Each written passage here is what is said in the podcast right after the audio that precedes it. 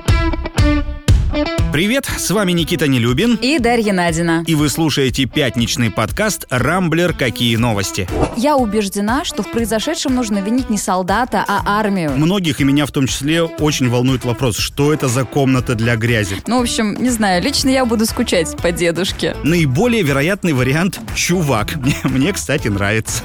Здесь мы не просто обсуждаем главные события недели, но и пытаемся разобраться, как они влияют непосредственно на нас с вами и нашу жизнь, а помогают Помогают нам в этом эксперты и пользователи Рамблера. Всю неделю мы следили за новостями и отобрали для вас самые интересные. За прививкой в ГУМ на этой неделе в России стартовала массовая вакцинация от коронавируса. Больше не нужно брать справку на работе, а москвичам даже записываться заранее не нужно. Достаточно прийти в тот же ГУМ, Океанию, Геликон Оперу или головной офис МФЦ. Кажется, спутник Ви сейчас колят везде и всем. Ну, это только кажется. Если в Москве с вакцинацией правда все в порядке, то в регионах прививочная кампания, ну, скажем так, буксует. На Урале, например, дефицит вакцины. Да и вообще половина регионов, судя по отчету фонда «Петербургская политика», толком не получают препарат. Ну, в Минздраве на это уже ответили, что, дескать, все окей, временные трудности, и пообещали поставить 2 миллиона доз во все республики и области. Кстати, сейчас основная вакцина «Спутник Ви», но это только пока, скоро будет налажено массовое производство Эпивак Короны от центра Вектор, а чуть позже должны завершиться испытания вакцины от центра имени Чумакова.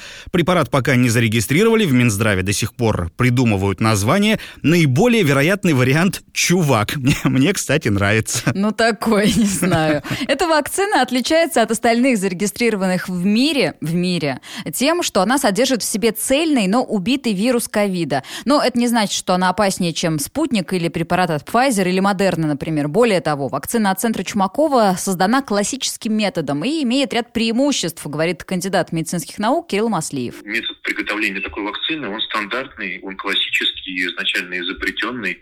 И, в принципе, такие вакцины, они вызывают более стойкий иммунитет, более продолжительный иммунитет, который обусловлен большим титром антител, потому что здесь присутствуют все возможные белки вируса. На фоне массовой вакцинации в Москве сняли ряд ограничений, открываются музеи, а в театрах продают больше билетов.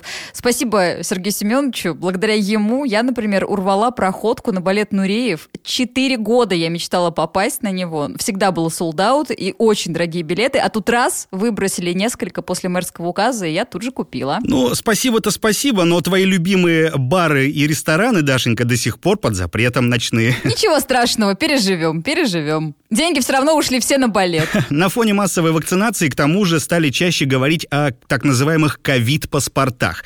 В Башкирии их уже внедряют. Обладателям антител или сертификата о вакцинации обещают скидки на проезд, в театр и много куда еще. На федеральном уровне такой документ не появится. Об этом заявила на днях Валентина Матвиенко. Но вводить или нет ковид-паспорта – это выбор региональных, а не федеральных властей. Так что спикера Софеда особо тут спрашивать спрашивать не будут. Больше половины россиян, 60%, негативно относятся к этой идее и считают ее нарушением врачебной тайны. А ты с ними согласен? Ну, однозначно не согласен, потому что само словосочетание «врачебная тайна» уже говорит само за себя. Это тайна, которую должны хранить медики, а никак не граждане. Поэтому к данной конкретной ситуации это понятие, на мой взгляд, неприменимо. Другой вопрос, что у привитых вроде как появится больше прав по сравнению с теми, кто не кололся, и он уже лежит скорее в такой этической экономической плоскости, поскольку провоцирует э, некое социальное неравенство, хотя общество у нас и без всяких ковид-паспортов расслоенное, дальше некуда.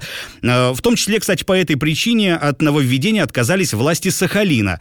С другой стороны, я не вижу в этой идее ничего плохого. В конце концов, обещаемые послабления должны стать хорошим стимулом к тому, чтобы граждане все-таки преодолели свои страхи и недоверие, пошли и привились. Полностью согласна. Более того, я наконец-то последовала твоему примеру и тоже поставила себе первую дозу спутника ВИ, через три так, недели пойду как самочувствие? за второй партией. Пока нормально. Но знаешь, тут вот сразу после укола я себе что-то напридумывала, психосоматика сработала, тут же у меня голова закружилась. Ну, вот как обычно, знаешь. Увидела иголку и все, сразу страшно.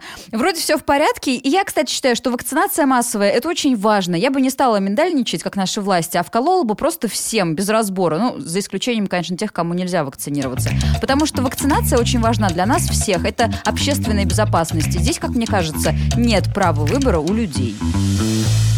Одной из главных тем этой недели был очередной поворот в деле Навального. Точка в истории не поставлена, и, судя по комментариям Генпрокуратуры, нас ждет удивительное продолжение этого сериала. Итак, по порядку. 17 января оппозиционный политик вернулся из Берлина в Москву. Пять месяцев он находился в Германии, где лечился, как говорят, после отравления новичком.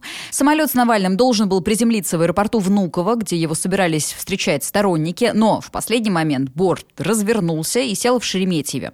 Сразу после приземления на паспортном контроле буквально Навального задержали. На следующий день он получил месяц ареста за то, что не отмечался в полиции последние полгода как условно осужденный. Ну и ФСИН теперь хочет заменить политику условный срок на реальный. Ожидаемо, задержание Навального наделало много шума в соцсетях. Еще больше популярности он получил на следующий день, когда его команда выложила на Ютьюбе фильм о якобы тайной резиденции Владимира Путина под Геленджиком.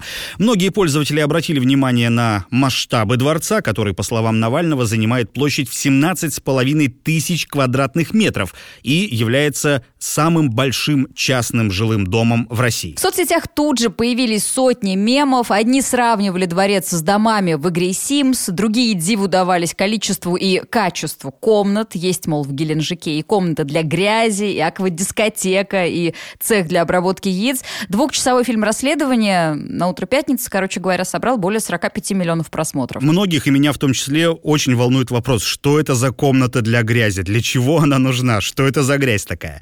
Но фильм посмотрели в том числе и в Кремле, и вот что о произведении Навального сказал пресс-секретарь президента Дмитрий Песков. Это все чистая чушь и компиляция, и ничего другого там нет президенту вменяется в собственность то, чего не существует. Вся собственность президента России изложена в публикуемой ежегодной декларации. Вчерашний вот этот материал, ну, ничего нового там не представлено. Может быть, единственная новинка – это то, что здесь уже такие, знаете, монтажные истории используются. Там в бассейн в неком дворце вписывается кадр Путина, который плавает в Енисее. В конце вот этого материала чудесно указаны номера счетов с просьбой туда перечислять деньги. Вот мне кажется, что вот это, наверное, главная задача подобных материалов. Вот это как раз и есть главный такой лохотрон. И мы предупреждаем всех граждан, тем более с учетом такого большого количества просмотров. Подумайте перед тем, как переводить деньги вот таким на самом деле жуликам. Потому что способы изъятия денег у населения, у этих жуликов постоянно совершенствуются. Подумайте 10 раз. Как следствие, в соцсетях стали распространяться, с одной стороны, призывы освободить Навального, а с другой критика в его адрес. Сторонники оппозиционера задумали митинги в его поддержку.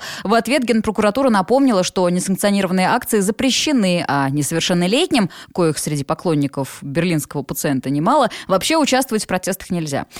В результате несколько человек были задержаны за призывы к митингам, а ТикТоку, ВКонтакте и остальным площадкам грозят многомиллионные штрафы и вообще блокировка. Ну а России спор вокруг Навального грозит очередными санкциями. Посольства США, Великобритании, Германии, Франции и других государств осудили задержание политика и потребовали его немедленного освобождения. А Европарламент подготовил резолюцию с призывом заморозить строительство газопровода «Северный поток-2». Правда, чуть позже в новостях э, рассказывали о том, что эта резолюция Европарламента, она абсолютно рекомендательная, и после нее строительство не остановится. Ну не скажи, уже и «Газпром» на этой неделе э, допустил возможную блокировку газопровода, кстати, которая может напрямую ударить и по нашим с вами карманам, причем даже в большей степени, нежели по тому же «Газпрому», Кремлю или э, Европе, потому что подрядчики на строительстве трубы, ну, те уже давно озолотились, а вот э, убытки свои, они запросто могут переложить на простых россиян. Надо же им как-то компенсировать потери. Так что вполне имеет смысл нам всем ожидать в ближайшее время повышения потребительских цен на газ.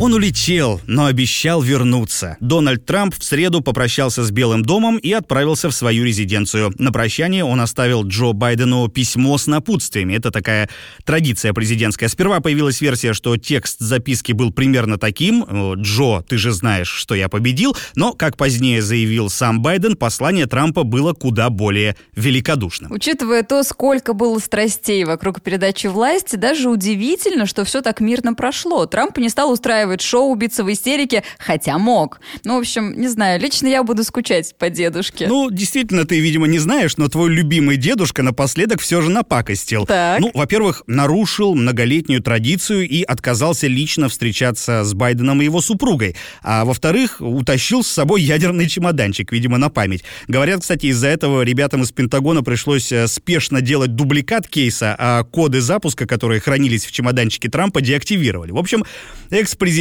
в очередной раз показал свой паскудный характер. Джо Байден тоже медлить не стал. В среду, сразу после инаугурации, он отправился в овальный кабинет и отменил несколько указов своего предшественника. Например, заморозил строительство стены с Мексикой, а еще США теперь вернутся в Парижское соглашение о климате. Кроме этого, демократ выдвинул своих кандидатов на ключевые посты в правительстве. Их имена, в общем-то, уже давно известны. Большинство много лет занимается политикой, перечислять их э, мы не будем. Но назовем, пожалуй, только Джейн Псаки. Она стала звездой нелепых выступлений еще при Бараке Обаме. Злые языки вообще называют всю команду Байдена ископаемыми времен Обамы. Но при Бараке, смею напомнить, у нас с Вашингтоном были не такие уж плохие отношения. Может быть, перемены в Белом доме пойдут на пользу диалогу? Об этом мы спросили Юрия Рукулева, директора Фонда изучения США имени Франклина Рузвельта. При Обаме у нас начали развиваться отношения первые два года, а потом шесть лет э, именно Обама начал вводить все санкции, и, э, так сказать, отношения у нас э, резко ухудшились. Поэтому эта администрация будет достаточно политизированная. Она будет в гораздо больше проявлять активности на постсоветском пространстве и в Украине, и в Белоруссии, и э, в Грузии, и в среднеазиатских республиках. Так что э, они эту вот линию, они будут продолжать э, давить Россию на, на дальних рубежах, да, оказывать давление на Россию на дальних рубежах. И они это будут делать. А так, конечно, надежды мало, потому что санкции сохранятся, э, санкции вводятся с помощью законодательства, оно все продолжает действовать. Поэтому тут э, никаких таких, э, кроме вот этого поворотов, э, ждать не следует. Ну, на самом деле, политологи уже начинают смотреть э, дальше, на 4 года вперед. Потому что, учитывая возраст Байдена, ему, напомню, 78 лет, и его популярность, он, очевидно, пришел в Белый дом всего на один срок. Очень интересно, кто будет после него. Ну, а кто будет у нас, благодаря поправкам в Конституцию, уже и так известно. Следующая новость наверняка расколет наших слушателей на два лагеря. По крайней мере, у нас с коллегами был настоящий диспут вчера. Э, речь о приговоре солдату-срочнику Рамилю Шамсуддинову, который в октябре 2019-го убил восьмерых сослуживцев и еще двоих ранил. В конце прошлого года дело солдата рассматривали присяжные. Они сочли его виновным, но заявили, что Шамсуддинов не должен отбывать пожизненный срок, который ему как раз-таки и грозил.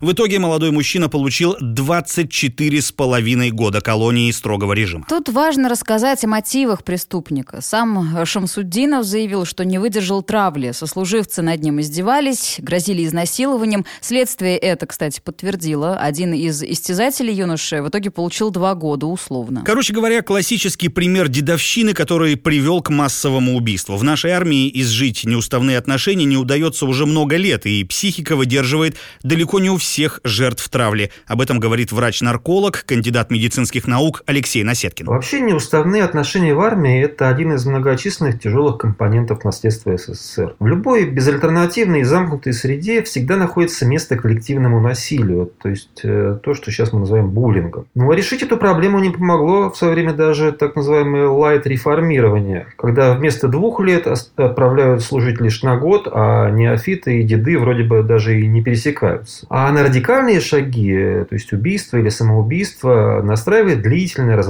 разрастающееся как снежный ком психотравма. В какой-то момент тумблер в голове человека фатально переключается, и накопленный аффект вырывается наружу. Ну и все, в этот момент человек сам себе уже не принадлежит. А в случае же с Шамсудинова мишенью аффекта логичным образом становятся его обидчики. Ну вот и получается, говоря словами Подберезовикова из «Берегись автомобиля», что он, конечно, виноват, но он не виноват. Вот это вот сакраментальное, он, конечно, виноват, но он не виноват. Вот я убеждена, что в произошедшем нужно винить не солдата, а армию и начальников войсковой части. И говорить нельзя, конечно, так никогда, но сами жертвы, сами жертвы Но они же его довели, получается, до этого состояния. 25 лет для Шамсудинова – это вся жизнь в тюрьме. А кто виноват в том, что его судьба сломана и еще 8 жизней оборвались? Ну, лично для меня этот вопрос открыт. И, по-моему, виновные так и не понесли наказание. Полностью с тобой согласен. Хотя меня во всей этой истории буквально, знаешь, раздирают противоречия, потому что, с одной стороны, ну, массовое убийство – это, конечно, преступление, за которое надо давать максимальные сроки, и с этой точки зрения суд вынес вроде бы справедливое решение, но с другой лично мне этого парня вот по-человечески безумно жалко, и я его даже в какой-то степени понимаю, потому что я тоже читал, как эти упыри старослужащие изощренно издевались над новобранцами, как они их, этих пацанов молодых избивали, унижали, макали головой в унитаз и так далее. А руководство войсковой части на все это закрывало глаза. И еще больше меня возмутила позиция Минобороны, дескать, это у него просто нервы сдали, а никакой дедовщины у нас нет, но она, безусловно, была и есть, остается в нашей армии до сих пор. И я очень надеюсь, что после этой истории офицеры и так называемые старослужащие, которые думают, что они меньше, чем за год уже все из себя дедушки. Так вот, все они теперь крепко должны призадуматься, потому что своим страшным примером Рамиль Шамсудинов показал, что садисты в армии вполне могут получить от своих же жертв не менее жесткий отпор. Обычно мы завершаем пятничный подкаст какой-нибудь веселой новостью. Но вот на этой неделе как-то, не знаю, не сдалось. Тесла представила кабриолет. Ну а что по него рассказывает, да, с другой стороны? Машину эту видеть надо. Или, например, вот многострадальная Аленка из Воронежской области. На этой неделе в ее судьбе случился важный поворот. Уродливый памятник выставили на торги за миллион рублей. Покупатели вроде не нашлись еще. Согласна, это смешно, но на тему не тянет, согласись? Ну, в общем, да. Тем более, что мы про нее уже столько всего переговорили. Да, ну, значит, давай о по-настоящему приятных вещах поговорим. В Москву наконец-то идет весна. После крещенских морозов синоптики обещают э, жителям столицы плюсовую температуру и без дождей. Короче, самое время сбросить пуховики и отправиться гулять. Или в музей, или в театр, как я. Благо, опять же, они все открыты. Только помните о том, что оттепель в центральной России уже к следующим выходным, как в сказке про Золушку, превратится в тыкву, и температура снова опустится до минус пяти. Ну что, на этом пока все. Вы слушали пятничный подкаст «Рамблер. Какие новости?». В главных событиях недели разбирались для вас Никита Нелюбин и Дарья Надина. Не пропускайте интересные новости, слушайте и подписывайтесь на нас в Google Подкаст, Apple Подкаст, Яндекс Музыки и Castbox. Увидимся на rambler.ru. Хороших вам выходных!